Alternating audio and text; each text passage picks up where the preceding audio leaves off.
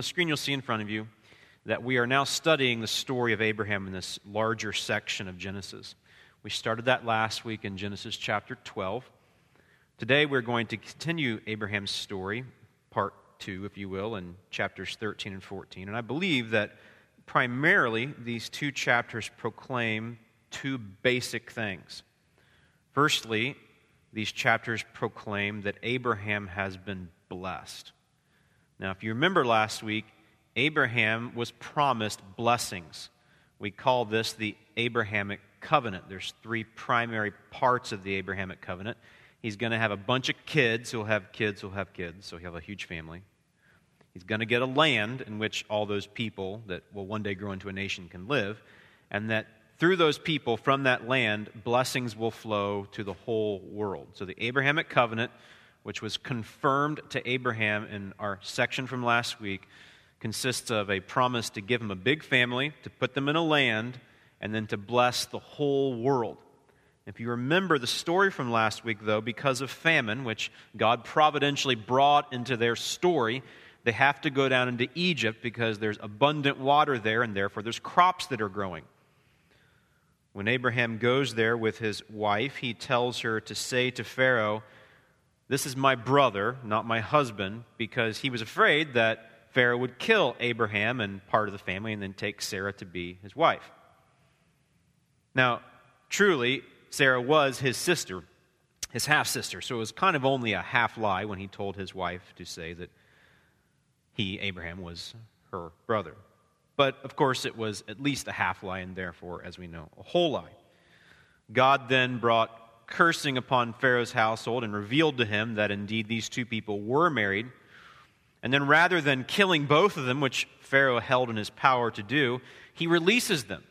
But he released them, ironically, with even more abundance than that which with they came.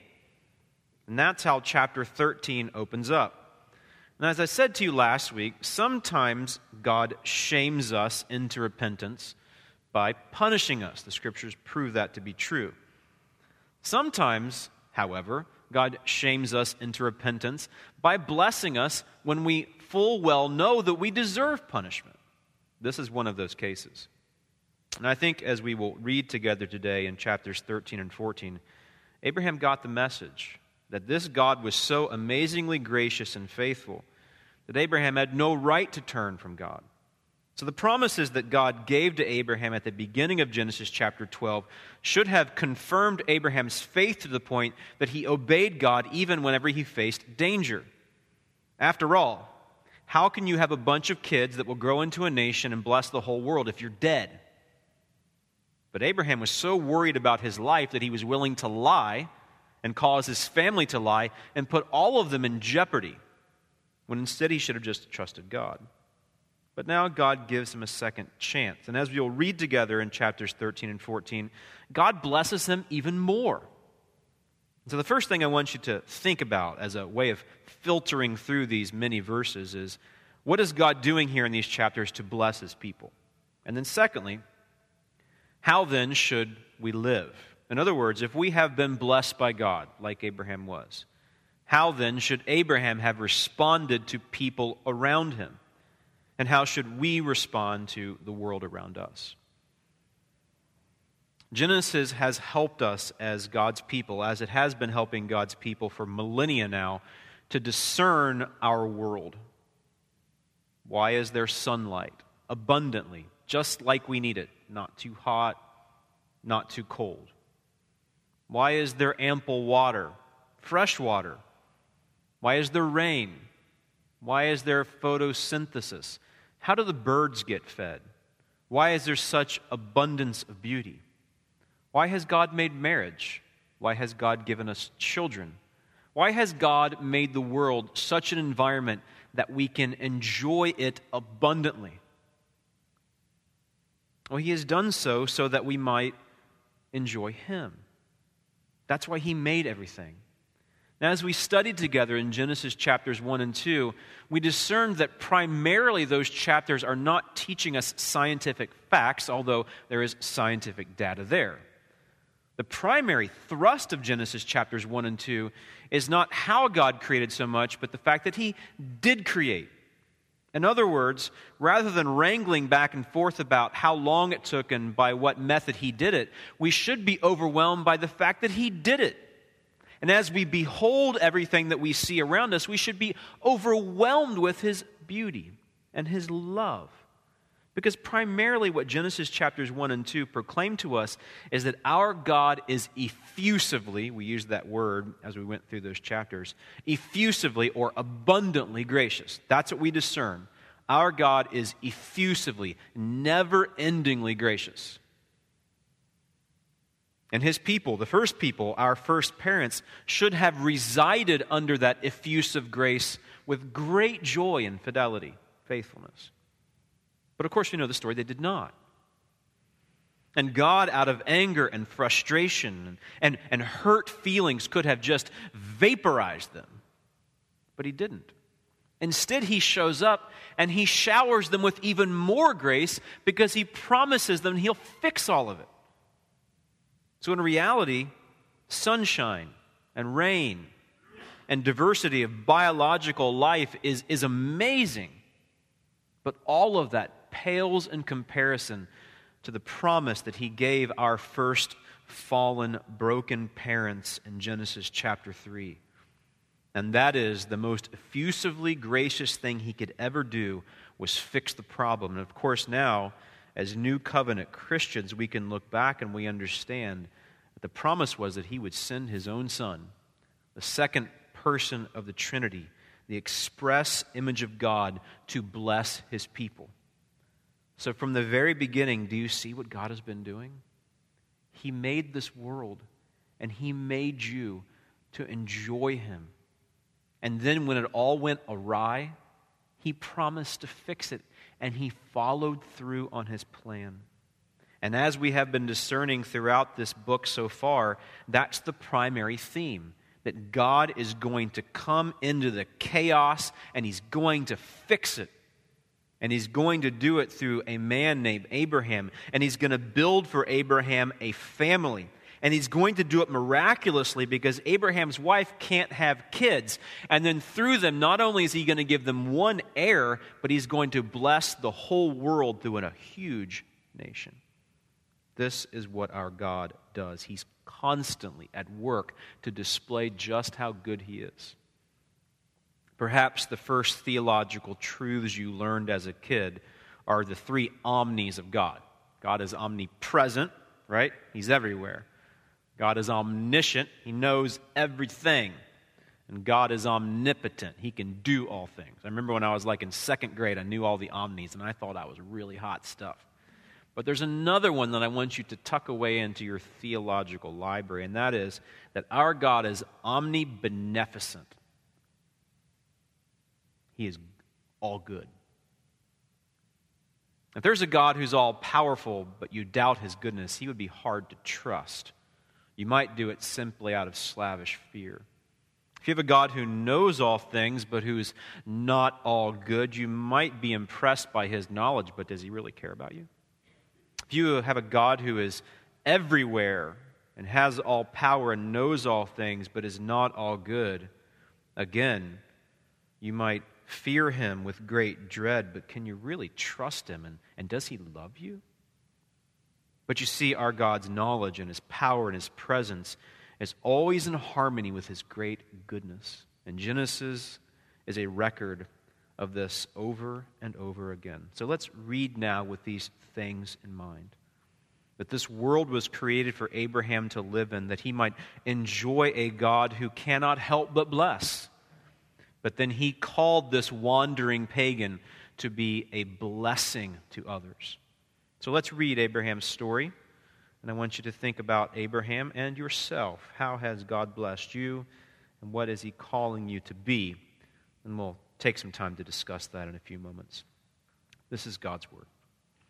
So Abram went up from Egypt, he and his wife and all that he had, and Lot with him into the Negev. That's the southern portion just below Canaan. Now, Abram was very rich in livestock and silver and in gold.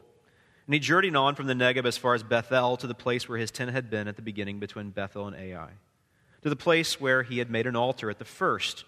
And there Abram called upon the name of the Lord, and Lot, who went with Abram, also had flocks and herds and tents. so that the land could not support both of them dwelling together, for their possessions were so great that they could not dwell together. And there was strife between the herdsmen of Abram's livestock and the herdsmen of Lot's livestock. At that time, the Canaanites and the Perizzites were dwelling in the land. Then Abram said to Lot, Let there be no strife between you and me, and between your herdsmen and my herdsmen, for we are kinsmen.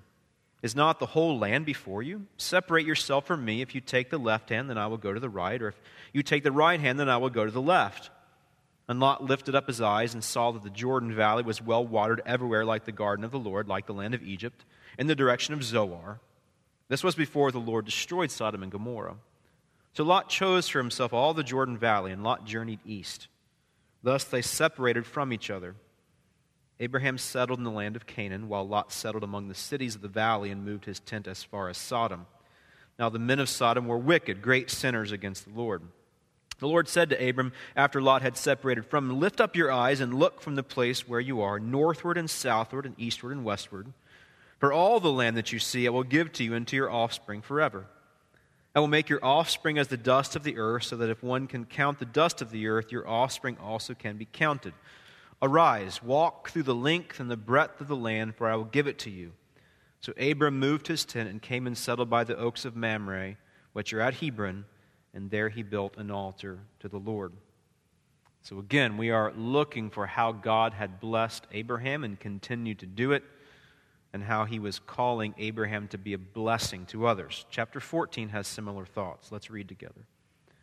In the days of Amraphel, king of Shinar, Arioch, king of Ellasar, Chedorlaomer, king of Elam, that'd be a good name for an offspring of yours if you'd like and Tidal, king of Goim. These kings made war with Bera, king of Sodom, Birsha, king of Gomorrah, Shinab, king of Admah, Shemeber, king of Zeboim, and the king of Bela, that is Zoar. And all these joined forces in the valley of Siddim, that is the Salt Sea. Twelve years they had served Chedorlaomer, but in the thirteenth year they rebelled. In the fourteenth year, Chedorlaomer and the kings who were with him came and defeated the Rephaim and Ashtaroth Karnaim, and Zuzim and Ham, and Emim and Shaveh and the Horites in their hill country of Seir as far as El Paran on the borders of the wilderness. Then they turned back and came to En Mishpat, that is Kadesh, and defeated all the country of the Amalekites and also the Amorites who were dwelling in the Hazazon Tamar. Then the king of Sodom, the king of Gomorrah, the king of Admah, the king of Zeboim, and the king of Bela, that is Zoar, went out, and they joined battle in the valley of Siddim with Chedorlaomer, king of Elam, Tidal, king of Goim, Amraphel, king of Shinar, and Arioch, king of Ellasar, four kings against five. Now the valley of Siddim was full of bitumen pits. And as the king of Sodom and Gomorrah fled, some fell into them, and the rest fled to the hill country. So the enemy took all the possessions of Sodom and Gomorrah and all their provisions and went their way. They also took Lot, the son of Abram's brother, who was dwelling in Sodom, and his possessions and went their way. Then one who had escaped came and told Abram the Hebrew, who was living by the oaks of Mamre the Amorite, brother of Eshcol and of Aner. These were the allies of Abram. When Abram heard that his kinsmen had been taken captive, he led forth his trained men, born in his house, 318 of them, and went in pursuit as far as Dan. And he divided his forces against them by night, he and his servants, and defeated them and pursued them to Hobah, north of Damascus. Then he brought back all the possessions and also brought back his kinsman Lot with his possessions and the women and the people. After his return from the defeat of Chedorlaomer and the kings who were with him, the king of Sodom went out to meet him at the valley of Shaveh, that is the king's valley. And Melchizedek, king of Salem, brought out bread and wine. He was priest of God Most High. And he blessed him and said, Blessed be Abraham by God Most High, possessor of heaven and earth. And blessed be God Most High, who has delivered your enemies into your hand. And Abram gave him a tenth of everything. And the king of Sodom said to Abram, Give me the persons, but take the goods for yourself. But Abram said to the king of Sodom, I have lifted my hand to the Lord God Most High, possessor of heaven and earth, that I would not take a thread or a sandal strap or anything that is yours, lest you should say, I have made Abram rich. I will take nothing but what the young men have eaten, and the share of the men who went with me. Let Aner and Eshcol and Mamre also take their share. This is God's word. I appreciate your attention. I feel like it's important for us to read all of the verses. So, as I've said to you many times throughout this book so far, the point that we are to take away from these stories is the main thrust of the story. And I think the main thrust of these stories is that Abraham was blessed to be a blessing. And as you've already rehearsed today, that's pretty surprising. After all, God had made Abraham promises, and Abraham had doubted those promises and made disastrous choices. And yet, rather truly than punishing Abraham, he blessed him. And that's where we find the beginning of Genesis chapter 13. He has even more than he had before. Why is God doing that? Well, God's doing that because he's keeping his promises to our first fallen mother. Eve and her hopelessness was promised by the God of creation, who now became a covenant keeping God, that he would not turn his back on his creation. The one who had effusively and abundantly blessed his people from the very beginning promised he would not stop. In fact, everything that he had made was pretty fascinating, but he promised he would top it. That's why Abraham gets blessed even after his sin. God is showing that he's going to top everything he had already done because he's going to bring the seed around who will bring blessings in the midst of all the cursing. So, how does this story show us that God has blessed Abraham? And that's the first thing we're going to look at today. The Lord has abundantly blessed his people. We see it in verse 2 already. Abraham gets out of Egypt alive, which in and of itself is a blessing. And he comes away with all kinds of stuff more cattle, more silver, more gold.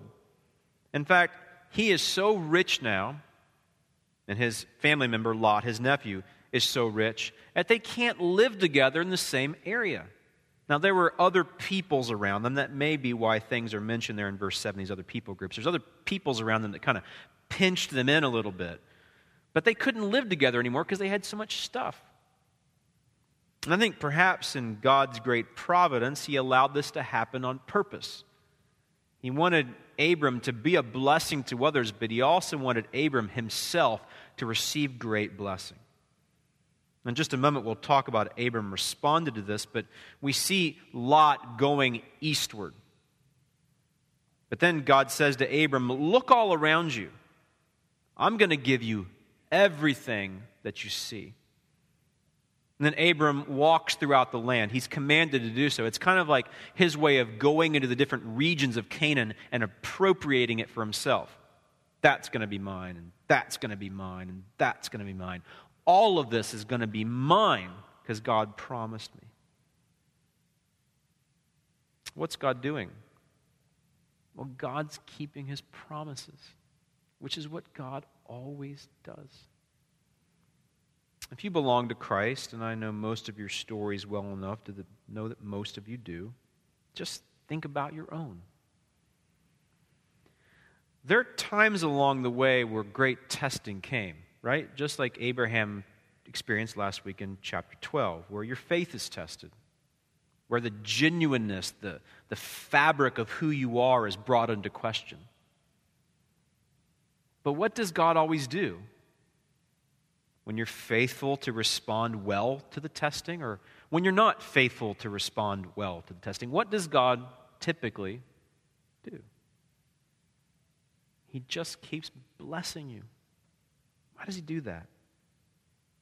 Because that's who He is. He, he cannot help but be that way. And sometimes, as I've already mentioned, when he punishes you, you are brought to confession and repentance. And you feel bad for what you've done and you purpose to be a different person.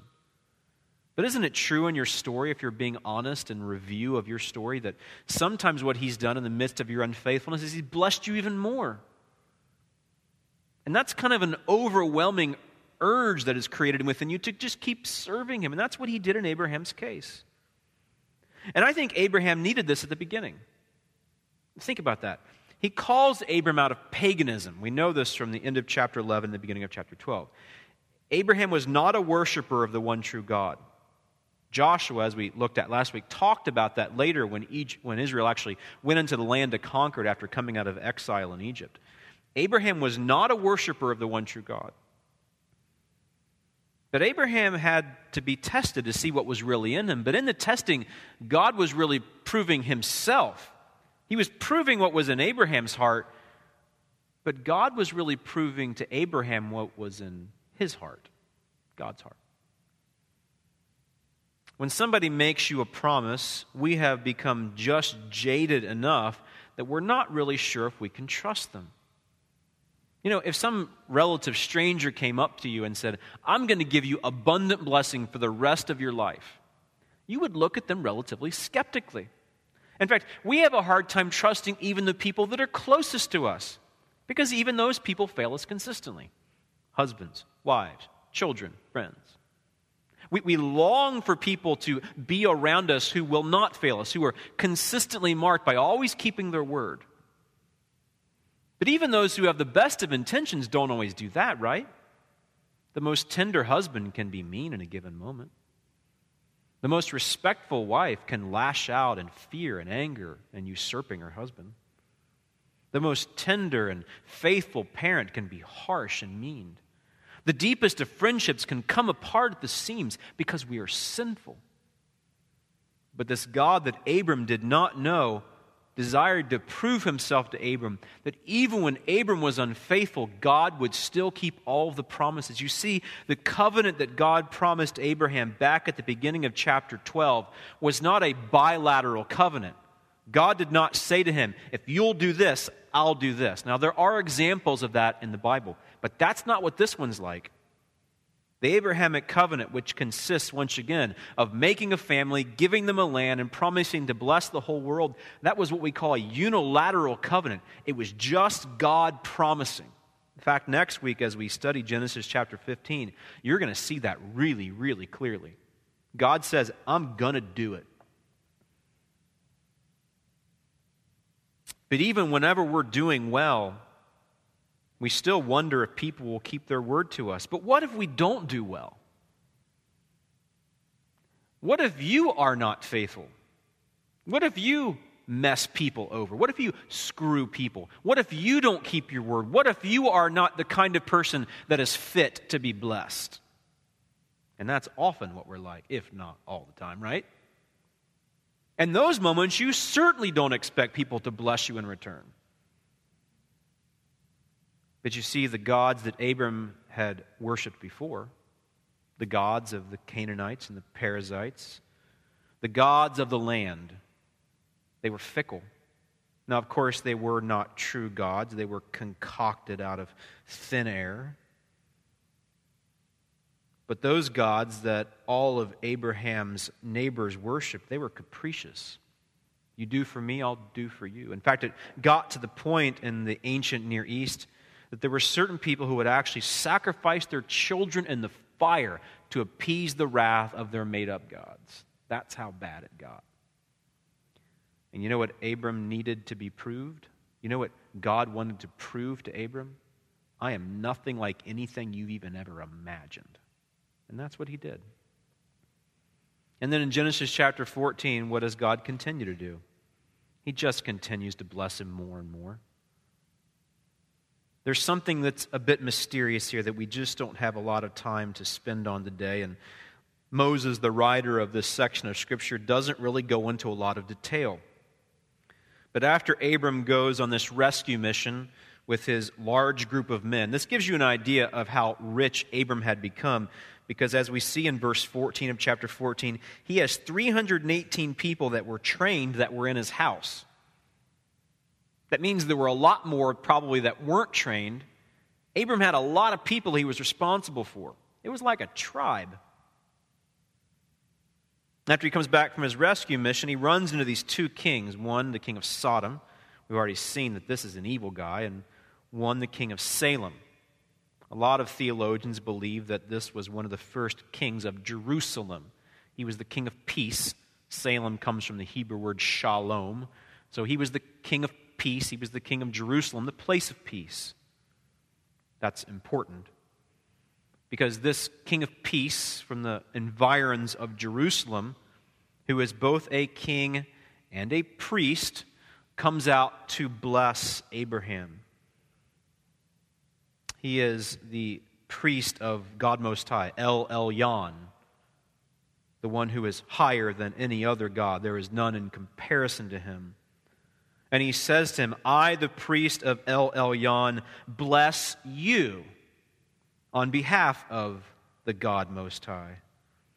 This one has blessed you and will continue to bless you.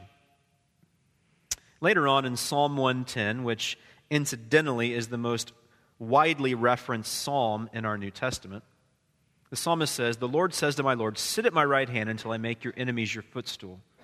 The Lord sends forth from Zion your mighty scepter. Rule in the midst of your enemies. Your people will offer themselves freely on the day of your power in holy garments. From the womb of the morning, the dew of your youth will be yours. The Lord has sworn and will not change his mind. You are a priest forever after the order of Melchizedek. Now, David wrote this, and he wrote this in reference to what it was like to be the king of Israel. But he's saying subtly, not only are the rulers of Israel to come from the royal line and to be kingly, they're also to be priest like.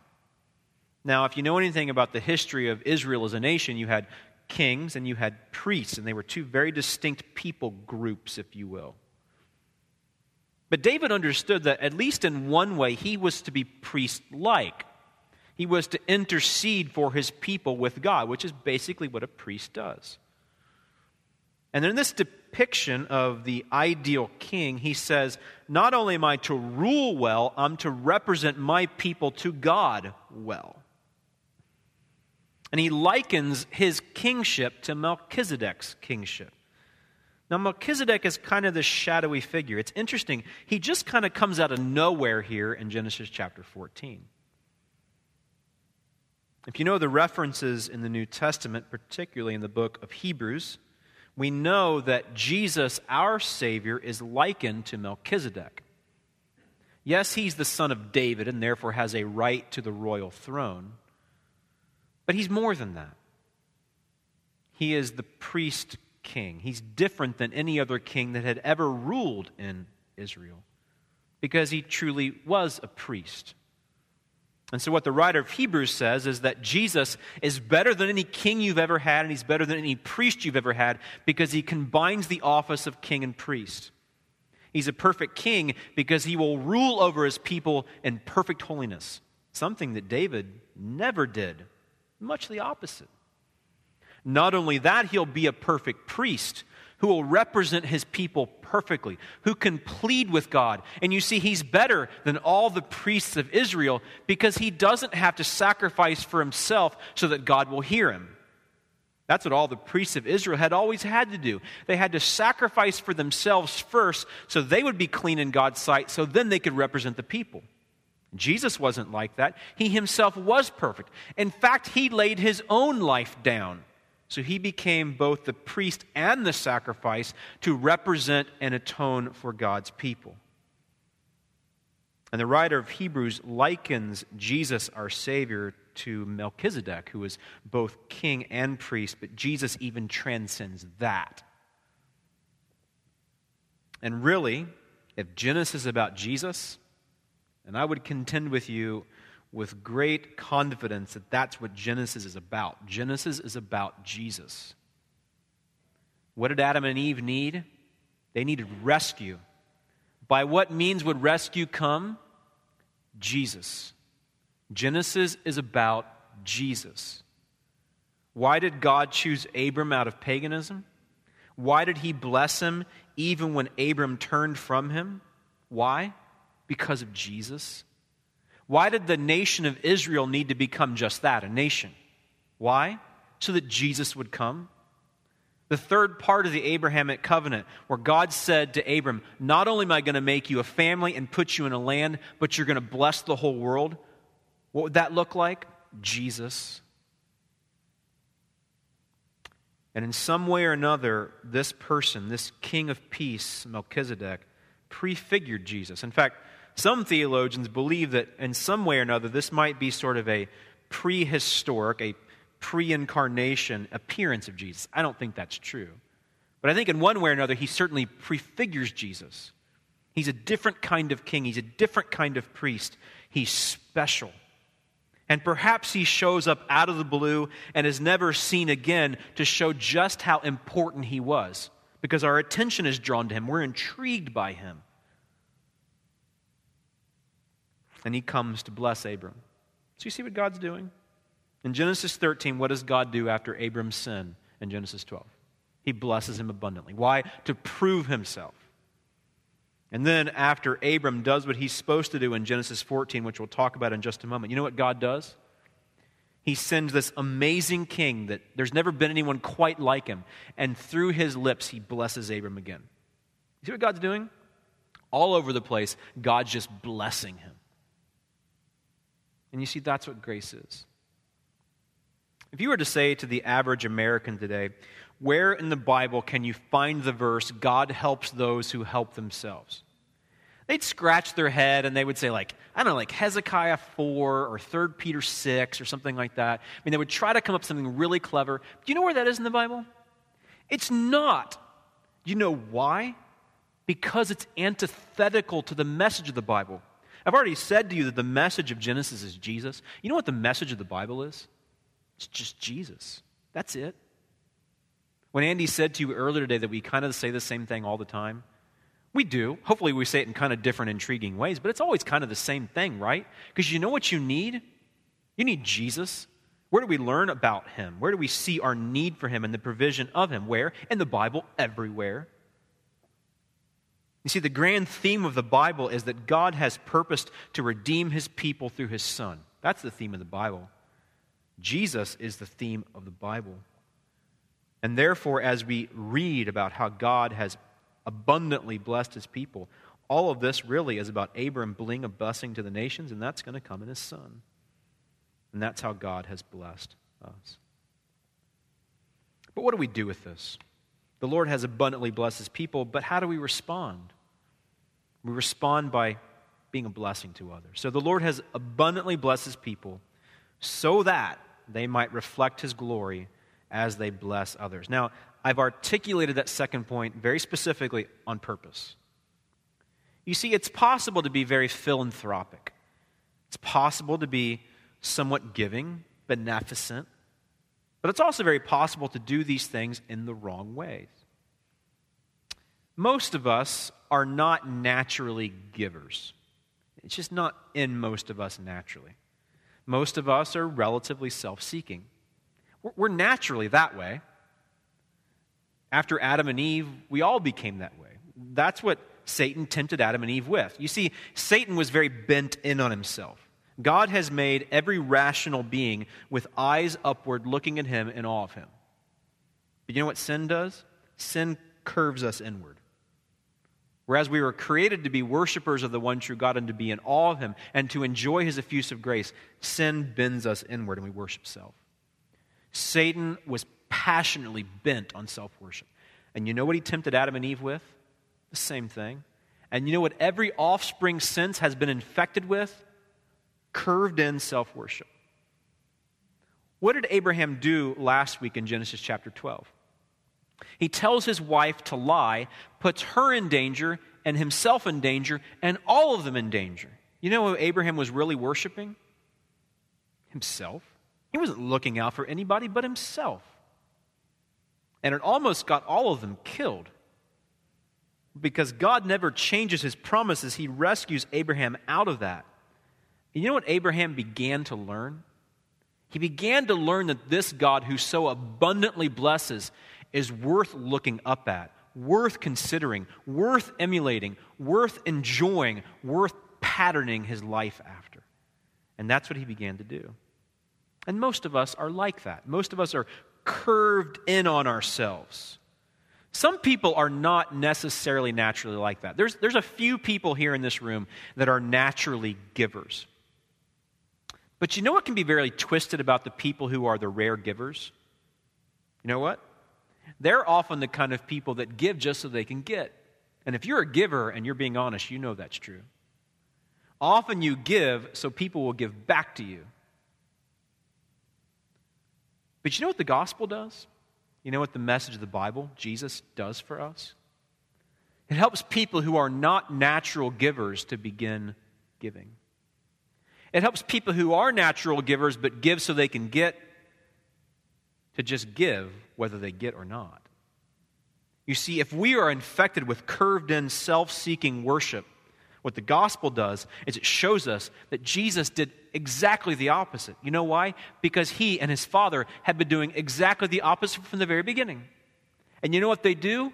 They turn all of that on its head and they rescue non givers and they rescue twisted givers to becoming Christ like givers. The Lord has abundantly blessed his people that they might bless others around them, therefore reflecting God's glory. How did Abram first do this? Well, back in chapter 13, he gives Lot first choice. I've always been struck with that ever since I was a kid. Because Abram was the one who was given the promises, it wasn't Lot. Lot was just riding Abram's coattails. And you'd think that Abram would say, Okay, Lot, God's given me all this stuff around me. I've carved out a really special place for you. That's where you're going to go. And Lot should have been really happy with that. But you know what he did instead? He said, Lot, you choose first. Wouldn't you love it if your children did that? Like, like we can make our kids do that in a moment of like teaching, like where they're arguing over a Lego piece or the last granola bar or whatever. You can challenge them with like this very pious statement Who would like to be the giver, right? And, and one of them will do it just so that you think they're a better kid, but they're not doing it for the right reason, right? But what if your children came to you and said, Mother or father, of course, they never speak to you like that. We're just being, you know, kind of formal for a minute. Mother or father, um, there is one granola bar left, and, and I would love this granola bar. In fact, I've been dreaming about this granola bar, but my, my young sibling would love this granola bar, and I would just like you and all the host of heaven to know that I'm giving this granola bar to my sibling. I mean, you would be overwhelmed and you would weep, right? This is what Abram did. You know what I think happened here? I think in chapter 12, he doubted God's blessings, and therefore it led to his deceit. He wasn't sure if God would really follow through on his promises, so he became a self protector. He was curved inward still. Now, I still don't think Abram is converted to Genesis chapter 15, which we'll see next week. I think I can prove that to you next week. This is kind of pre conversion stuff going on in Abram's heart. God is drawing him to himself. But by chapter 13, he's starting to believe you know, this God, this God that called me out of the blue, this God who blessed me even whenever I turned from him, this God who kept his promises even when I doubted him, you know what? That's pretty amazing. Maybe I should be like that. Hey, we're having strife here among our herdsmen. You know what, Lot? God, this God who called me, keeps blessing me. I'm going to bless you. That's what he did. He became a reflector of the glory of God. And even here, if Abram is not yet a true worshiper with a transformed heart, he's still an image bearer. And maybe in some way the image is starting to get restored. Now, theologically, that's sticky. I know that. We are not born again until we're born again. New birth or regeneration, theologically speaking, is an instantaneous thing. And I guess we can say conversion is as well. We're converted in a moment. We, we pass from death to life, we go from rebel to worshiper. But conversion, from our point of view, can seem like a process, right? You see this with your kids. They come to faith over time. If you were converted as an adult, you saw this. You considered the claims of Christ. You turned from the old lifestyle to the new. And even though that happens in a moment from God's perspective, it seems like it takes time. That's why, by and large, you cannot go knock on someone's door, give them a canned gospel message, and then all of a sudden they're just going to come to Jesus and be a great worshiper. That's not typically how this works. It takes time to expose people to the truths of God, or they can turn from their old idols to the one true God. And that's what's happening in Abram's heart. He's turning from curved in self worship to now beginning to have that image restored, if I can be a little bit theologically loose for just a moment, because I know you can't really obey God with all of your heart until you're born again. So if you're really theologically precise, don't come argue with me afterwards. I know that. But there's some sort of pre conversion thing going on in Abram's heart here. He's different here in chapter 13. And he gives Lot the choice. It's interesting here, just incidentally, we won't develop this today, but, but Lot chooses to go eastward, which may be sort of a subtle reference back to Genesis chapter 3 when when Adam and Eve have to leave the garden, they go eastward. They're leaving holy places for less holy places. Lot chooses less holy things here. We'll learn more about him later on in Abraham's story. In chapter 14, how is Abraham a blessing? probably wise for us to talk about these kings for just a moment because it makes up the bulk of this chapter. There's a confederation of kings from Iraq and Iran and modern day Turkey, and they're in charge. And they've subjugated these kingdoms around the Dead Sea near Canaan. But the kingdoms around the Dead Sea get really upset and they try to rebel. So the kingdoms of Iran and Iraq and Turkey band back together and come down and they conquer them. And now they're not just going to subjugate them, they're going to take a lot of their stuff. Well, because Lot had gone towards Sodom, they catch Lot up and they take him and all of his possessions away. Abram is informed about this by somebody who gets away from the raid, and Abram takes his partners and goes after his nephew. Interestingly, here he's not irritated with Lot, even after he gave him first choice. He could have said, Well, Lot, I gave you the choice. You had the chance to get whatever you wanted. You were selfish. You took the thing that looked the best. And in fact, what you did was really unwise, and you put yourself in a situation where you got yourself in trouble because you lived among all the sinful people, Sodom and Gomorrah, and now these are just your just rewards. And you're just going to have to deal with it. That's how we are sometimes, right? We have a very technical word for this in evangelical jargon. We call it boundaries. Right? In fact, there was a book written uh, about this some time ago. And so we have boundaries to people. And so we'll say to people, you know, you've screwed me, and the best thing for you is just to go learn your lesson. I'm going to leave you to God, and, and he, He'll take care of you. But, but Abram didn't really respond like that here. Now, I'm certain that he was pretty frustrated with Lot at times, especially as he heard reports of how Lot was beginning to live. And again, we'll see this more further on. You know what he did? He didn't question. He didn't go back and forth, according to the text. He just got his people and went after them quickly. Devised a pretty clever plan and won his people back. Now, these would not have been massive nations. These wouldn't have been huge kingdoms with huge armies. These would have been like little tribes. Abram had 318 men, and they were probably much smaller than these confederation of kings put together, but they came at night by surprise under God's power, and they won their people back. Abram put himself at risk here. You know what Abram's beginning to do, as we've already talked about? He, he's beginning to show what the one true, effusively gracious God is like. We're going to see this more next week, but isn't that the message of the cross? Didn't the second person of the Trinity put himself at great risk for us? You see, Abram had to learn back in chapter 12 that God would always keep his promises, and he didn't need Abram to try to figure it out. He just needed Abraham to obey. He needed Abraham to do what was right, and God would take care of everything. You know, that's what Abram does here. He puts himself at risk. You see, his life was at much greater risk here than it was back in chapter 12. He went to war here. That's what Jesus did. Jesus came to this fallen world full of demonic opposition and went to war against sin and put himself at risk, and it cost him his life. Why? Because that was God's promise. He would send a redeemer. That's grace. Grace is giving another what they need, even if it costs you dearly. It's hard to live like that, isn't it? It's hard to be that as a husband. It's hard to be that as a mom. It's hard to be that as a friend. But we're called to that. We're called to lay our lives on the line, even when, or perhaps especially when it's going to cost us. I know that's hard, but that's the call of God the effusive, gracious creator of all things, the one who promises and carries out redemption. That's his call on us. And you see, when we learn to live like that, we image forth his great glory. We reflect how great he is to the world around us.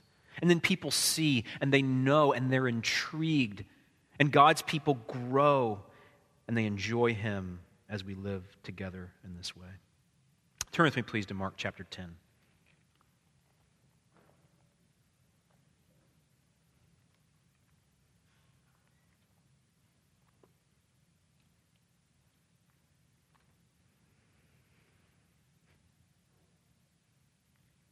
In Mark chapter 10, verse 35, James and John, the sons of Zebedee, two of Jesus' close knit disciples, came to him and said to him, Teacher, we want you to do for us whatever we ask of you. And he said to them, What do you want me to do for you? And he already knew the answer, but he wanted them to articulate it. And they said to him, Grant us to sit one at your right hand and one at your left in your glory. We want to be special princes, not like Peter or Matthew or Judas. We want to be special. Jesus said to them, You do not know what you're asking. Are you able to drink the cup that I drink and be baptized with the baptism with which I am baptized? And they said to him, We are able. Jesus said to them, The cup that I drink, you will drink. With the baptism with which I am baptized, you will be baptized. He's saying to them, I'm going to suffer, and so are you. You don't really know what you're talking about. So hang in there. Verse 40 But to sit at my right hand or at my left is not mine to grant, but it is for those for whom it has been prepared. When the ten heard it, they began to be indignant at James and John. And Jesus called them and said to them, You know that those who are considered rulers of the Gentiles lord it over them, and their great ones exercise authority over them. But it shall not be so among you. But whoever would be great among you must be your servant, and whoever would be first among you must be slave of all. For even the Son of Man, he himself, the second person of the Trinity, came not to be served, but to serve and to give his life as a ransom for many. You see, Jesus did not come to be adored in his first advent. Jesus came to rescue rebels. Turn with me, if you will, please, to Philippians chapter 2. In this passage, Paul calls the people in Philippi to pattern their lives after Jesus, their Savior, who had given himself for them. Beginning in verse 1, Paul says, so if there is any encouragement in Christ, any comfort from love, any participation in the Spirit, any affection and sympathy, complete my joy by being of the same mind, having the same love, being in full accord and of one mind. Do nothing from rivalry or conceit, but in humility count others more significant than yourselves. Let each of you look not only to his own interests, but also to the interests of others. Have this mind among yourselves, which is yours in Christ Jesus, who, though he was in the form of God, did not count equality with God a thing to be grasped, but made himself nothing, taking the form of a servant, being born in the likeness of men. And being found in human form, he humbled himself by becoming obedient to the point of death, even death on a cross. Therefore, God has highly exalted him and bestowed on him the name that is above every name, so that at the name of Jesus every knee should bow in heaven and on earth and under the earth and every tongue confess that Jesus Christ is Lord to the glory of God the Father. Jesus came and emptied himself to bless us, just like he had done from the very beginning. What is his call upon our lives? It's the same to pour ourselves out for other people. I'm going to put an image on the screen in front of you. You may not be able to see it super well. Um, but this is the fountain that's in Fountain Square in Cincinnati. How many of you have ever been there? Got some Cincinnati people here, right? Go Cincinnati, Queen City, right?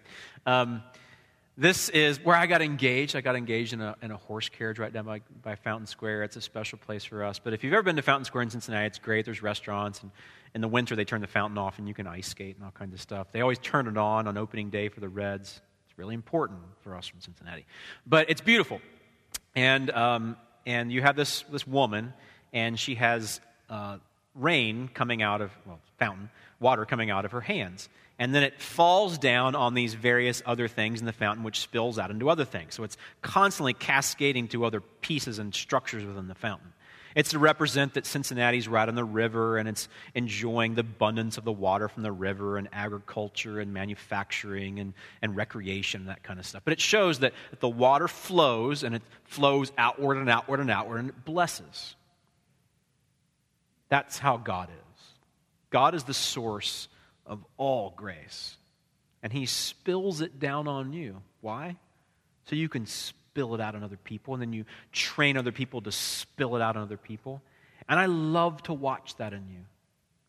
I love to watch you fix meals for people who have babies who are sick. I love to watch you help pay people's mortgages whenever the funds are thin. I love to watch husbands learn to love their wives selflessly. I love to watch mothers give themselves every moment of every day for their needy children.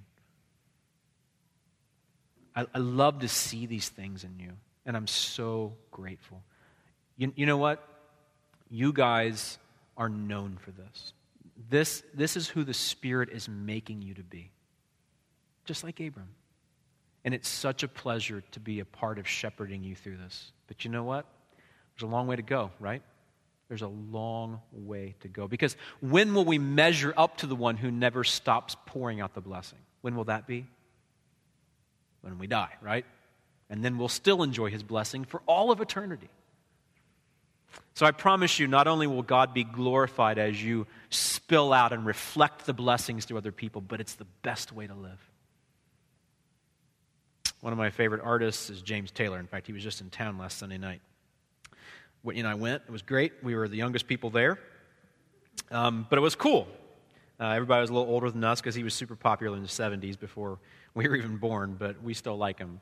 Our parents and siblings and stuff listened to him, so we did too. Uh, one of his really well known songs is Shower the People, right? So anybody like under 40, you know, you probably don't know the song, but if you're above 40, you know the song because it's a great song. Here's some of the lyrics from the song You can run, but you cannot hide. This is widely known. Tell me what you plan to do with your foolish pride when you're all by yourself alone. Once you tell somebody the way that you feel, you can feel it beginning to ease. I think it's true what they say about the squeaky wheel always getting the grease. Better to shower the people you love with love. Show them the way that you feel. Shower the people you love with love. Show them the way that you feel. You know what? James Taylor is not a Christian. But as an image bearer, he understands, at least in part, what it's like to live a life that blesses other people. That's how I want us to live. So, the Lord has abundantly blessed his people so that they, so that we, might reflect his glory as we bless other people. Let me give you one more illustration. Maybe this will resonate with you, and we'll quit today. I say to you from time to time that I want you to have your antenna up. I want you to pay attention to your environment. I want you to sense when there are needs around you, and then I want you to go after them. I want you to be poised, if you will, to go meet needs. I'm going to give you another illustration from the world of bugs, okay?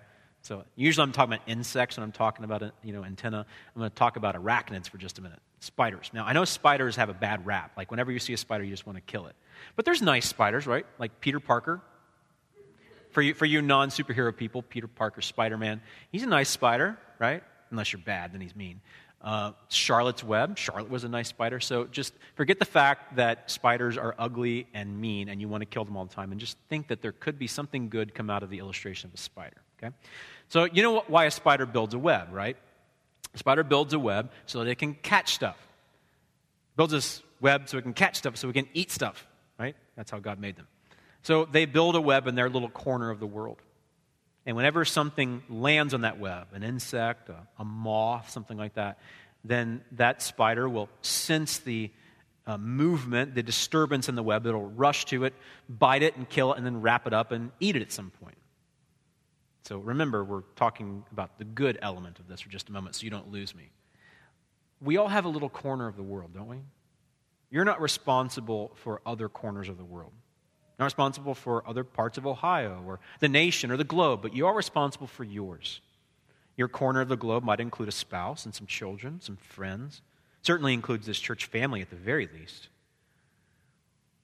Your corner of the world gets disturbed from time to time with needs.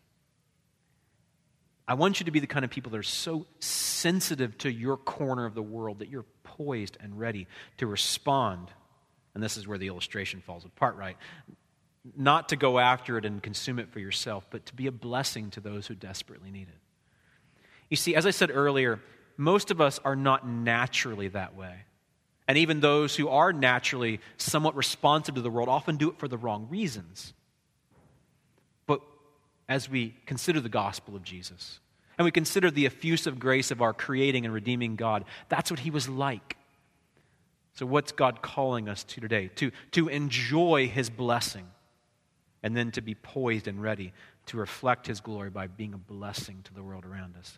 I'm so thankful that you do that consistently, and I want to affirm you in that. But there's a long way to go, and there's so many more people to bless in our corner of the world. So may God be gracious to cause us to rest in his abundant blessing. And may he empower us and grant us grace to be a blessing to other people.